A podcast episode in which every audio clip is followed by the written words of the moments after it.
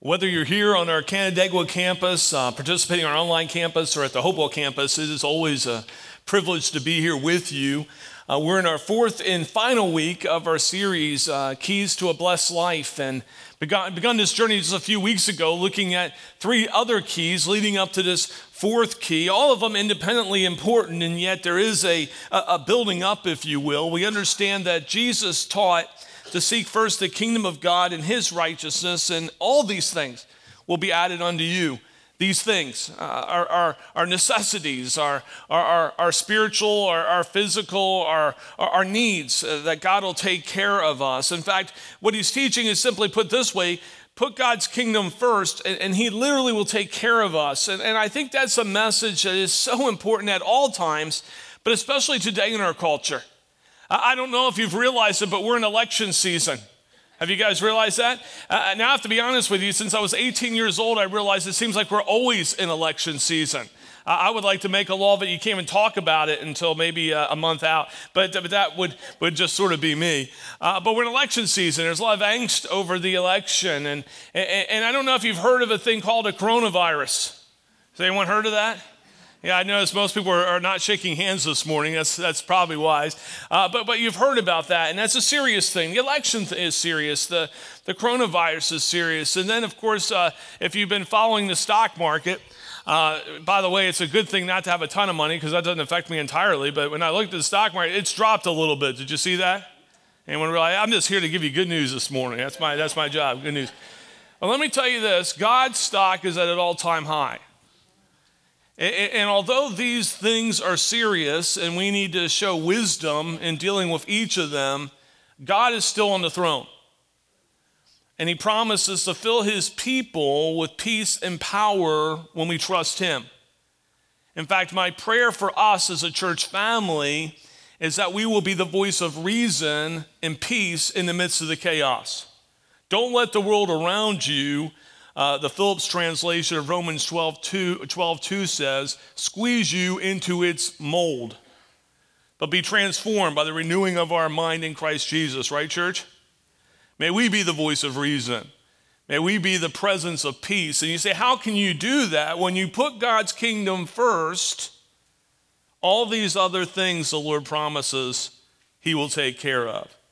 The Lord is quite capable of taking care of us. The God who, who, who spoke the world into existence, these things which seem to trouble the world are no big deal to our God. Amen, church? Come on, get excited about it. You're going to be here all the way through next service, all right? That's good stuff. That's biblical truth.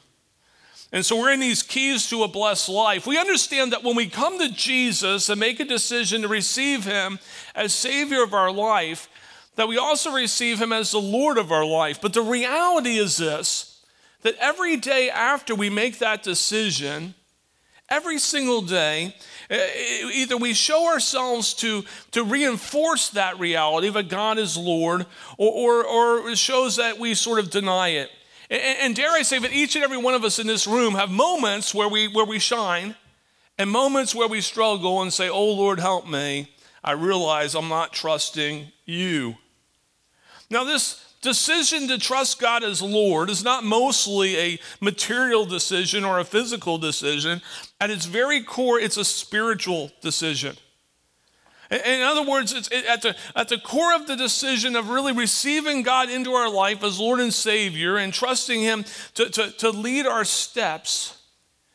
But that's, that's, that's a decision made at the core of our, our being, our, our spiritual being then reflected in every other area. And so, the last and final key we want to look at this morning, key number four, is this I must give the Lord the first fruits. I must give the Lord my first fruits. The key we looked at last week, God owns everything, ought to be translated into practical actions in giving and living. Many believers begin their journey and they sort of come upon this fourth key, and, that's where they begin the journey. And, I just want to say to you that that's why I've said that all the other keys lead up to this one. Because if we don't understand key number one and accept it, that God must increase and I must decrease, the idea of giving the Lord my first fruits is going to be extremely difficult. If, if, in fact, if I don't understand this key of God increasing in my life and me decreasing in my life, then it's, it's going to be very difficult for me to work through the, the, the other two keys that we looked at. Uh, understanding that we need to have an undivided heart toward the Lord. Now, I don't know about you this morning, but that one challenges me sometimes. That one's really difficult sometimes. But if, if, if I'm not allowing the Lord to increase and me to decrease, which by the way gives the Holy Spirit freedom to transform my mind, to transform the way I think and act, I have no hope of having an undivided heart toward the Lord. Because my power to do so rests in Him. Dare I say that the more of me in my life, the more I'm concerned about me. Has anyone found that to be true? And the less of me, the more of God, the more I can truly be a person that looks outward, trusting that God's already taken care of me. He has my back, and I can look outwards. Well, if I don't understand that, that, that the Lord must increase and I must decrease, if I, if I haven't come to a place of this undivided heart with the Lord, at least saying, Lord, that's what I desire, there's no way I can wrap my mind around the fact that God owns everything. I'm going to hold on to everything I have. Have you ever realized you don't have to tr- teach a child selfishness? Like, that's natural. Mine, right? I mean, it's sort of a natural thing. Now, now I have to admit, as uh, this is sort of me, but but when I look at children, they're playing with a toy, and another person comes and wants to play with that toy, and the parents go, "Oh, let them play with the toy too." I go, "They had it first. Let the other kid find something else," you know. But in reality, that, that idea of holding, hoarding, is so natural to us. In fact, the reality of it's not just a child thing. Let's be honest this morning. We all wrestle with that, don't we? Mine.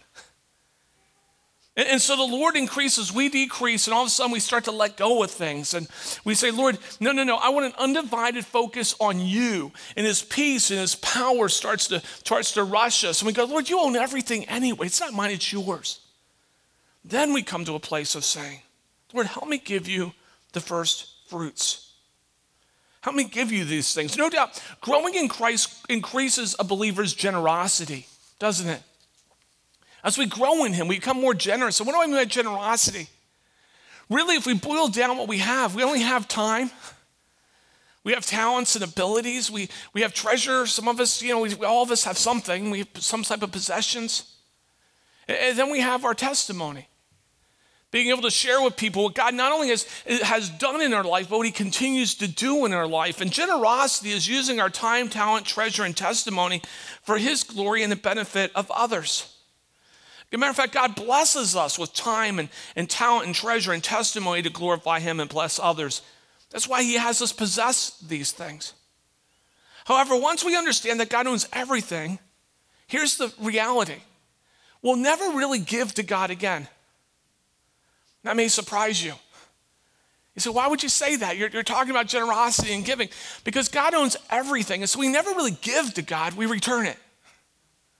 Like it's already His. And, and we sort of return it to Him. It, it's sort of like if you came into my house and wrapped up something I already owned and say, here's your present. Well, thanks. I appreciate it. You're not giving it, you're, you're, you're returning it to me. And what we return to God is a portion of what he has called us to steward and, and caretake. And, and really, we don't give but return to the Lord the first fruits of, of what he's given us. And, and that's just a powerful thing. Now, what do I mean by first fruits? The principle of first fruits is giving God the first and best of what we have. And what's really interesting is this, like this example is given to us in the very second generation of humanity. It sort of blows my mind that Cain and Abel both gave back or returned to God what had been given to them. It was a, it was a sacrifice that they made. And, and there's no Old Testament law at this point. This is going to come years later. We're not really sure exactly how they understood that they were to do such a thing, but they did. In, in fact, immediately in Genesis, immediately after the fall, where sin entered into the world, and with sin, the sin of greed, God instituted this returning first fruits to God. Since the sin of selfishness had, been, had entered into the world through the fall, God introduced this giving or this returning as a counter to greed. We need to give back to God then to maintain spiritual healthiness. Now, now catch this then. If that's true, and I believe it is, I believe the Bible sounds that out to be true, then giving the Lord our first fruits is for our benefit. Like, like God doesn't need it, He already owns it. It's to our benefit that we do this. When we give back to God a portion of what He's given us, our, our first fruits, it acknowledges that God owns everything, and this principle is found throughout the whole of Scripture. In fact, Jesus saw this so important that He stated plainly in Matthew 6 21, where your treasure is, there your heart will be also. This verse has intrigued me for many years. Because I would think the conventional wisdom would be where your heart is, there your treasure will be. I mean, that seems to make more sense to me that your heart sort of gets there and your treasure follows. And the Lord says, no, no, no. Where your treasure is, there your heart will be. How you act impacts who you are, impacts what you do, impacts the core of your being. In fact, when Jesus used the word heart, and most of the times when the word heart is used within Scripture, it means the core of our being. That where our treasure is, that's a reflection of the core of our being, the center of, uh, of, our, of our thought, of our desires. And here's the simple truth Jesus taught that your giving will reveal your heart and that your heart will follow your treasure. Jesus urged his disciples. He said, Trust God. Our chief concern in life then isn't to, to amass worldly wealth, it's to amass heavenly treasures. Now, by the way, don't get me wrong. There's nothing wrong with having things. How many of you like things? How many of you who are able to drive here like driving here instead of walking here? You know, I, enjoy getting up this morning and having a lukewarm shower. Three people took a shower before me, so it was only lukewarm, but, but it wasn't cold, so I was, I was thankful. I was thankful for that. I was thankful for that. Things aren't bad. In fact, the scripture says if you're able to make money, make money. It's not about money, it's not about things, it's about where our heart is with those things. Our heavenly treasure has, has eternal value, and, and all the things we accumulate don't. But the only two things that really matter for eternity is God and people. You can take nothing else with you besides your relationship with God and the people who we influence for the kingdom. What we work for shows on what we work for shows on what or whom we have set our heart. And, and we think about that. In that sense, our giving is a measure of our spirituality. Now, don't get me wrong, people have tried to measure spirituality for years, and it's not really my job to measure your spirituality, your job to measure my spirituality. I mean, we keep each other accountable, but it's not our job to play God or Holy Spirit. But at the end of the day, many of us look for things that sort of say, what indicates if I'm growing in Christ? And it appears in Scripture that one of those things that really, really sort of helps determine for us if we're growing in Christ is our ability to give if we're becoming more generous. How many of you would understand God is a giving God? And we can be no more like God than when we're giving. Now, don't get me wrong, you, you can give back to God and not love Him. Isn't that true? There's many reasons to give back to God. In some church traditions, when the offering's taken, people come up front and put in the offering plate. And you can imagine back in the day when people actually carried cash that if you came up front and you wanted to be seen as somebody, maybe you'd put a big wad in there, you know, make sure people saw it just for, you know, so everyone knew exactly what you put in there, you know. That, that would be a purpose some people give because they think they want people to see that they're just giving, right? And that's sort of self seeking. It's not like godly giving. Others give out of fear. Man, if I don't give, God's going to whack me, you know? And so you could give to God and not really love Him, right? But I don't believe you can love God and not grow in giving. I just, I've seen that in my own life. I see that throughout Scripture. See, giving our first fruits to God acknowledges that God owns everything and can really provide evidence that our heart is His. In Paul's letter to, to the believers in Corinth, it's a second letter to them, and he writes about the giving practices of the Macedonian believers. And in 2 Corinthians 8 2 through 5, listen to what he writes. He writes, In a severe test of affliction, their abundance of joy and their extreme poverty have overflowed in a wealth of generosity on their part. For they gave according to their means, as I can testify, and beyond their means, of their own accord, begging us earnestly for the favor of taking part in the relief of the saints. And this not as we expected, but they gave themselves first to the Lord and then by the will of God to us. I find this verse to be quite spectacular. Because not only did the Macedonians give, but they have little to give. Did you catch that? They didn't give out of their much, they gave out of their little. And not only did they give out of their little, they begged to give more. Can you imagine that? Like when I think I'm being generous, all I have to do is go back to this passage and go, that's generosity. Like I have never in 28 years of pastoral ministry ever had someone come up to me and beg to give. I just haven't. I haven't. I haven't said, no, we don't need it. No, the kingdom doesn't need it. And they go, oh, please, please let me give more.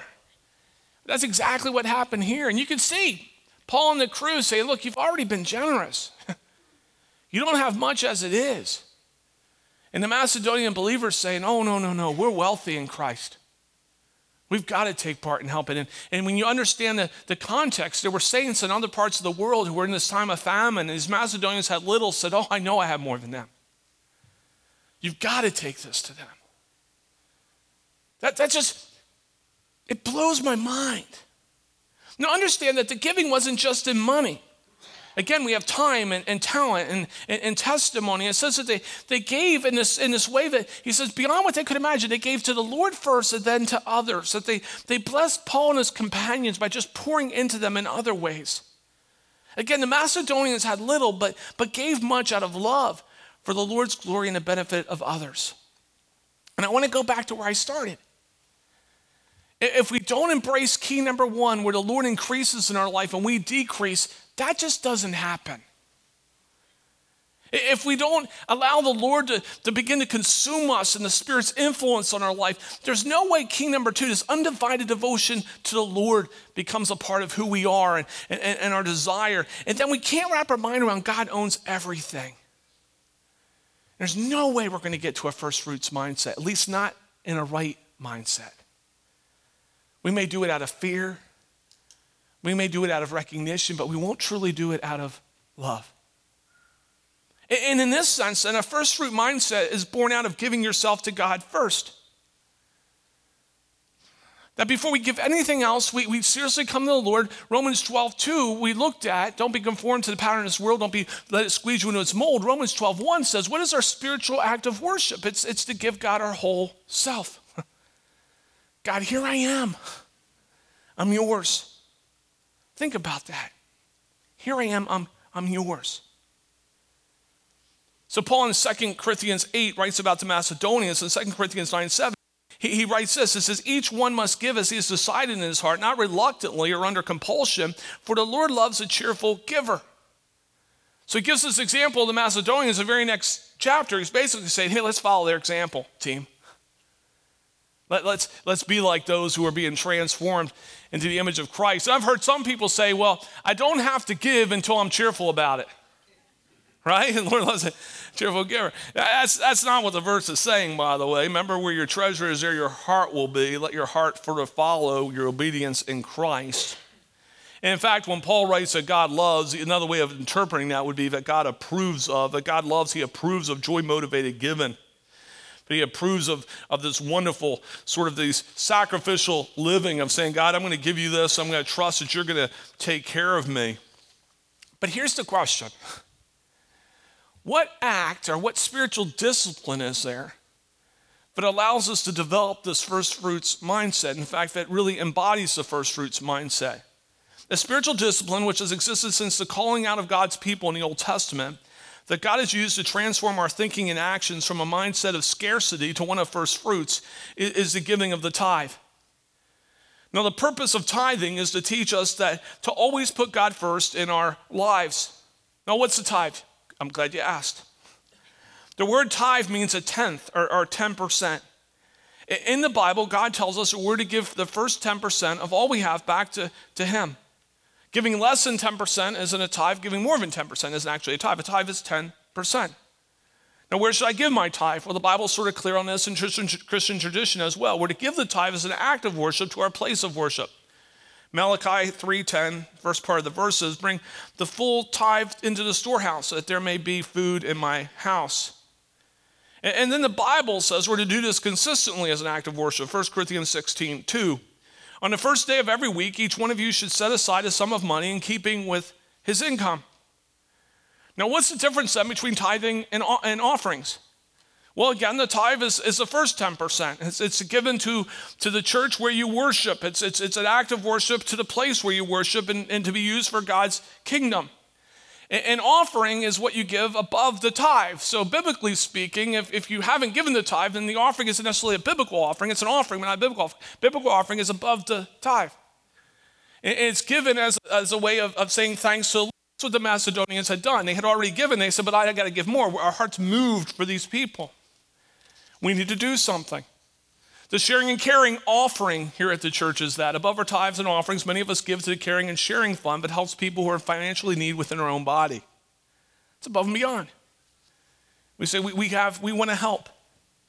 It's maybe giving to ministries outside this church. We, we partner with CareNet, the CCIA food pantry, and we do that as a church family through the giving. A portion of all giving goes to those things. But maybe yourself, you say, man, I just feel led to, to give an offering to those places. In the days of the Old Testament and the New Testament, as of today, it was a struggle to give the tithe. It was a challenge. I, think some people are more naturally givers than others, but those who are naturally givers, I think, is a very small minority since only 5% of the American church tithes.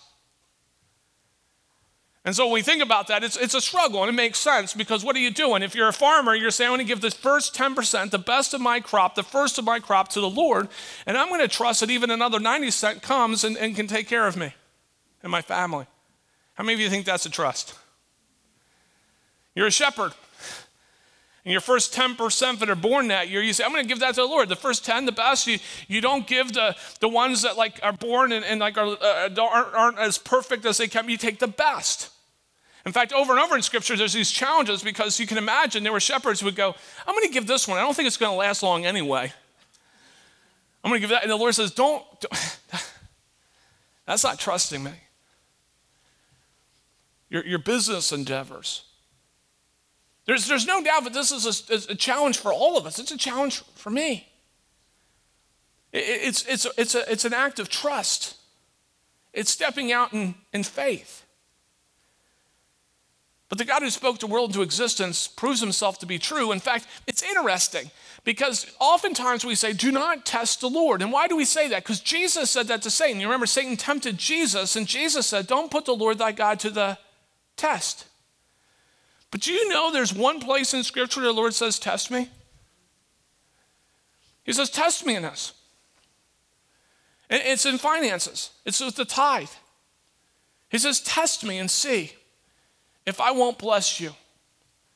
Now, that blessing may not be material, it may not be with the new car you want, but, but, but let me tell you something peace is the most valuable thing, it's the highest commodity on earth. And the Lord says, Let me fill you with spiritual blessings, let me take care of you. Test me in this. That's why, again, tithing is a spiritual discipline used by God to really transform our lives from this scarcity mindset to, to trust Him and that He will provide. Now, some have noted that in the New Testament, in the New Testament, that, that, that all the scriptures but one do not mention the tithe. And, and I'll say that's true. It's true. Only one verse in the New Testament ever mentions the tithe. And I'll see people get excited about that, and they'll say to me, I'm a New Testament giver then. But let me share this with you before you give a sigh of relief. Every other mention of tithing in the scripture does not use the tithe as that low a threshold. I want to say that again. Don't raise your hand. How many of us see 10% as a high threshold? Don't raise your hand. In the New Testament, they saw it as a low one. It was like a benchmark, but it wasn't the, it was a starting place for them. And so if you want to be a New Testament giver, go for it. We should be. It's all his anyway. How do we allow ourselves to step into these keys to a blessed life? I want to share with you four things. So, first is this if you're not in a small group, get in a small group. Do life with other believers. That, that really transformation and, and community happens really greater in circles than in rows. This is important, but small, small groups are important too. Get in a one on one relationship. Getting a one on one relationship. I had shared at the beginning of the series that these four keys we looked at come from the one on one material that we use, uh, directly from the one on one material. And last night I came into church, Saturday night service, and there were two couples coming out of two rooms. And, and I found out that they were doing one on uh, uh, one one on uh, one discipleship last night together. And I said, Where are you at? And they said, Well, they didn't know what I was preaching on tonight. They, last night. They said, what, what are you at? And they said, Well, we just talked about the tithe. And I said, Well, you're about to get another hour of that. So, you know, and they, they said, well, we, we, we're ready for it. We, we enjoyed our study. I said, that's good because otherwise it's going to be a painful night for you. But it was so neat to see them growing together. We also have something here called Financial Peace University, and that's a class that offers financial education that helps create biblical behaviors that let us really master our finances. We don't want our, ma- our finances to master us, we want to master our finances. And we realize that in our culture, 80% of our culture struggles with finances. And so sometimes I think people don't go to Financial Peace University because they're afraid that someone's going to judge them. And really, only 20% of the room could but should not judge you. 80% would say, Yeah, I should be there with you. In fact, in our culture, Financial Peace University should be packed every time because of just the testimony after testimony of people finding freedom. Do you realize one of the, the greatest struggles in marriage relationships is finances? So why not go to Financial Peace University and get that one taken care of? Because there's a lot of other ones to wrestle through, right? Let that one be taken care of. If you want more information on any of these three things, all you need to do is go to Crosswind Central, whether you go online or out by the coffee shop or the uptown lobbies. Go and ask. Take that step. And, and, and, allow these keys to a blessing to fill your life. The fourth one is this take the 90 day tithing challenge. I want you to look up at the screens and learn more about this challenge. 3:10 records an amazing promise from God. He says, "Bring the whole tithe into the storehouse, that there may be food in my house. Test me in this," says the Lord Almighty, "and see if I will not throw open the floodgates of heaven and pour out so much blessing that there will not be enough room to store it." For many, the idea of giving a tithe or the first 10% of our income to God through His church can seem a little overwhelming. But here's the thing it doesn't matter how much or how little we make, God promises to pour out His blessings on us when we choose to tithe. The truth is, God owns it all anyway. Think about it this way it's like God is saying, Bring me the first tenth of all that you have, the first dime of every dollar, and then go and be good stewards of the 90% I have entrusted to you. If you haven't started tithing yet, we want to extend to you the 90 day tithe challenge. And if you are already tithing, we want to encourage you to sign up anyway and challenge others by your willingness to trust God and His faithfulness to His Word. Generosity is always a huge step of obedience, but it's a step toward giving our whole heart to God. After you sign up for the 90 day tithe challenge, we would love to hear stories of how you have seen God at work supernaturally meeting your needs. As you are faithful, He too is faithful. All the information to join is listed on the half sheet you'll find in a seat near you when you arrived in today. We believe in the promises of God so much that if you join this challenge, we have our own promise for you. If you tithe for 90 days and God doesn't hold true to His promises, we will refund 100% of your time. So, will you join us? I don't think I've ever heard a better triple dog dare in all my life. When you came in on your seats, you may have picked this up. And if God's calling you to take that challenge, or maybe you're already tithing, you say, I'm just going to fill it out because I'm going to continue to be a part of that, uh, I, I encourage you, fill this out. Place it in the boxes in the back as you leave, or bring it back next week. Pray about this week. Put it in the offering plate. You say, Why do you have to fill this out? Well, if you read it, you'll realize because in order to get 100% back, we have to have records you actually gave. Uh, that would probably be an important thing. Uh, otherwise, uh, some other things could be taking place that we don't want to encourage. Uh, and, and, so I, I, I just encourage that for you. I encourage that to you. Now, understand two things as I wrap up this morning. I don't know how much you give and you don't know how much I give. This isn't about any of us playing God in your life. But the Lord preached about money more than anything else but the kingdom of God itself. And you say, why is that? Because it is the stronghold over many of our lives. it, it, it is the barrier from allowing the Lord to increase and, and us decrease. It's the barrier of giving our undivided heart to God. It's the barrier of letting us say, No, God, this is really yours. And having that first fruit mindset. First fruit mindset is all about trusting God and allowing the provisions of heaven to fill us. And so I just encourage you, prayerfully consider this. Prayerfully consider this. It's for your benefit, not God's. God is not going bankrupt. But many of us are spiritually going bankrupt because we cease to trust Him. So I want to pray for us. I want to pray for us because I know God wants to do more than we could ever ask or imagine. No matter how big you can dream, and I'm a big dreamer, He wants to do more than that in and through us. And the first step, remember, is giving ourselves to Him. It's not giving everything up, it's giving ourselves first. And if you haven't done that, you haven't received Christ as Lord and Savior, start there. Start there even this morning. Let's pray. Father God, thank you for calling us here this morning to worship. We worship you when we sing. We worship you when we greet each other. We worship you when we pray. We worship you, Father, when we explore your word. You're worthy of the worship. We thank you, Lord, for our identity in you, that we're your children. And Lord, I pray even this morning, if there's someone who's yet to receive you as Lord and Savior in the quietness of our heart, even now they would say, Lord, I receive you. I take that first step. Lord, I ask that you would help us take the next step that we are called to take with you, whatever that step is. Wherever we find ourselves this morning, but we just take that next step you're leading us on, that we would trust you with that. And Lord, in a world filled with chaos, May the peace that you pour into our lives allow us to be a voice of reason and a provider of, of, of, a, of a foretaste of your peace to the world around us.